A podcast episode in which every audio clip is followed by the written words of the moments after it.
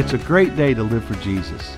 This is the In the Word podcast with Pastor Mike Grover, a chapter by chapter devotional journey through the New Testament, where we will browse the background, discover the doctrine, and practice the principles of God's Word for us today. You know, I think the single most significant event in my life, apart from my salvation, was when I received this Bible from a man named Ira Sawyer in July of 1983. And I was thinking, this July, that will be 40 years ago. And what a difference receiving the Word of God did in my life. It opened my heart and my mind to all the truths of God, to understanding Him. This was a tremendous study Bible and had all these topics that I was able to study. And if you look closely, you see right here, there's this section of the Bible where all the pages are just kind of falling out. That's all the pages of the Apostle Paul and the New Testament writings for the believer, which I scoured intently to really understand what it was that God was saying to me. So, as a 20 year old young man, receiving the words of God, the words of life, man, what a tremendous impact it had, not only on my life then, but even in the fruit of my life today. And it reminded me of a song that I've loved for so many years. It's called Wonderful Words of Life. And the words go, Sing them over again to me, wonderful words of life. Let me more of their beauty see, wonderful words of life. Words of life and beauty, teach me faith and duty. Beautiful words, wonderful words wonderful words of life. And I don't know that a more wonderful gift was ever given to me apart from salvation than receiving that Bible from Ira Sawyer in the summer of 1983. Here in Acts chapter 11, we also see the highlight and the impact of the reception of God's words and the difference they can make in a life and in a destiny.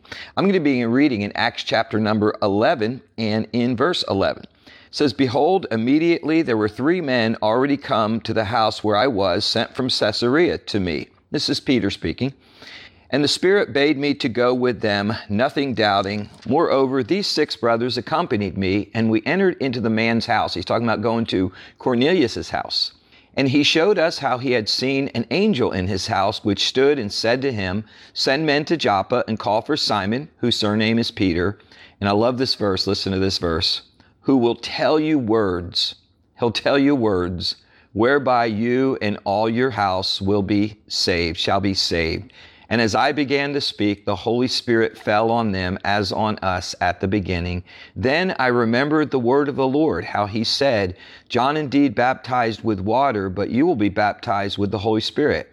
For as much then as God gave them the like gift as he did to us who believed on the Lord Jesus Christ, who was I that I could withstand God?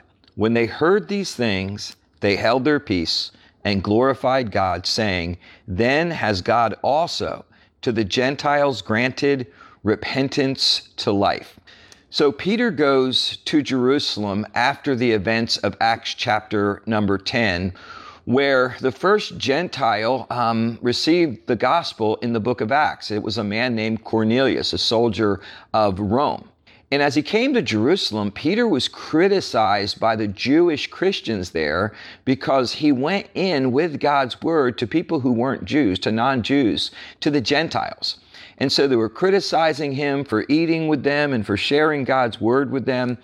And so Peter begins to recount to them everything that took place, and he starts telling them the story and how he had this dream. We talked about this at the last in the Word. And, and he said that then these men came to the house, and the Spirit told me to go with them. And, and then he said he went to Cornelius's house, and then he said that as I was preaching the word to them about Jesus, and they believed, hey, the same thing happened to those Gentiles that happened to us on the day of Pentecost. They began to speak languages, the gift of languages that they had not learned. They began to speak languages uh, that they hadn't learned yet. And when the Jews heard about the sign of the gift of languages, that's when they believed Peter. And that's when they accepted that God was now at work, not just in the Jews with the gospel of Jesus Christ, but with the Gentiles as well. And I love what Cornelius said to Peter when Peter arrived at his house. He said, The angel told me to send for a guy named Peter. And when Peter comes to you, he's going to tell you words. He's going to tell you words that are going to save your soul. He's going to tell you words, it says, that um, are going to allow you to be saved, and not just you, but your household as well. You know, there's really power in the words of God, particularly in salvation. I think of Romans 1:16 where it says that the the gospel of Jesus Christ, the message of Christ, it's the power of God unto salvation to everyone that believes. And if you're a believer today in Jesus Christ, it's because you have experienced the life-giving power of God's words. And uh, I love that one line in that really old song that Martin Luther wrote called A Mighty Fortress is Our God. And it's talking about how we fight against Satan. And it says, one single word will fell him or knock him down.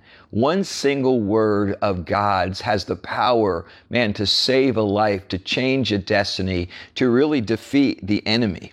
And, and I don't know, you know, what other issues were going on in Cornelius's life that day. I don't know what kind of life issues he had. I don't know what kind of work issues he had as a soldier. I don't know what kind of family issues, issues he had in his life. But here's what I know Cornelius had no greater need in his life than to be saved, than to hear the word of God's and to apply them to his life that he might be saved. Hey, the word of God is powerful to help with work and help with life and help with family. But man, there is no greater need and no greater power that comes from God's word than the power to save a soul and the power to change a destiny. You know, there are many people in our lives today with many different issues. But those people have no greater issue and no greater need in their life today than salvation. You may have a neighbor today that's going through uh, cancer or other health issues man, you may have a friend or family member that's going through a broken home situation, uh, trouble with children, whatever that might be. Man, you may have a great friend who's lost their job or is about to lose their job and just having nothing but trouble at work. You know what? We need to resist the temptation to not look past that immediate need to really the greater need in their life. And that's the need of a saving relationship with Jesus Christ. God said, Cornelius, I want you to send for Peter, and uh, he's going to tell you words. And those words are going to save your life, and those words are going to save your soul. And, and not just you, Cornelius, they're going to have a major impact on your family as well. So he was told that the words that he would be told would not only just save him, but they would save his household as well. You know, I think back in my life, going back um, nearly 40 years, and I think about receiving that first Bible from Ira Sawyer. And Ira Sawyer was an older gentleman who did ministry to military guys, and he'd come out on the base and, and he'd hold a Bible study, very informal. He was an old country guy. And he brought this Bible along that night. That one night I happened to go to this Bible study and I didn't have a Bible, and he brought this Bible, and I got this Bible. And man, I couldn't get enough of that Bible. I couldn't get enough of to this day I can't get enough of that Bible. I can't get enough and I've never gotten over that. But you know what? The single greatest thing that book did for me was it saved me and it gave me eternal life in Jesus Christ. And you know, the fruit of those words that were given to me so many years ago is still bearing fruit today. I see the fruit of those words in my children. I see the fruit of those words in, in their children. I see the fruit of those words in, in my life with my family. I see the fruit of those words uh, in the church that I leave, lead. Um, man, it's just the, it was the gift that literally keeps on giving and will give until that day. And I stand uh, in the presence of Jesus Christ and see him face to face. And I will have those words uh, that I've been reading and listening to all these years I'll have them directly from his lips one day. So the fruit of those words I received, man, are just still bearing fruit today. And if you know Jesus Christ, um, you have words. You have very, very important words to give to the people that you know and the people that you meet. And you need to be faithful to those words. Man, be faithful to learn those words. Be faithful to understand those words.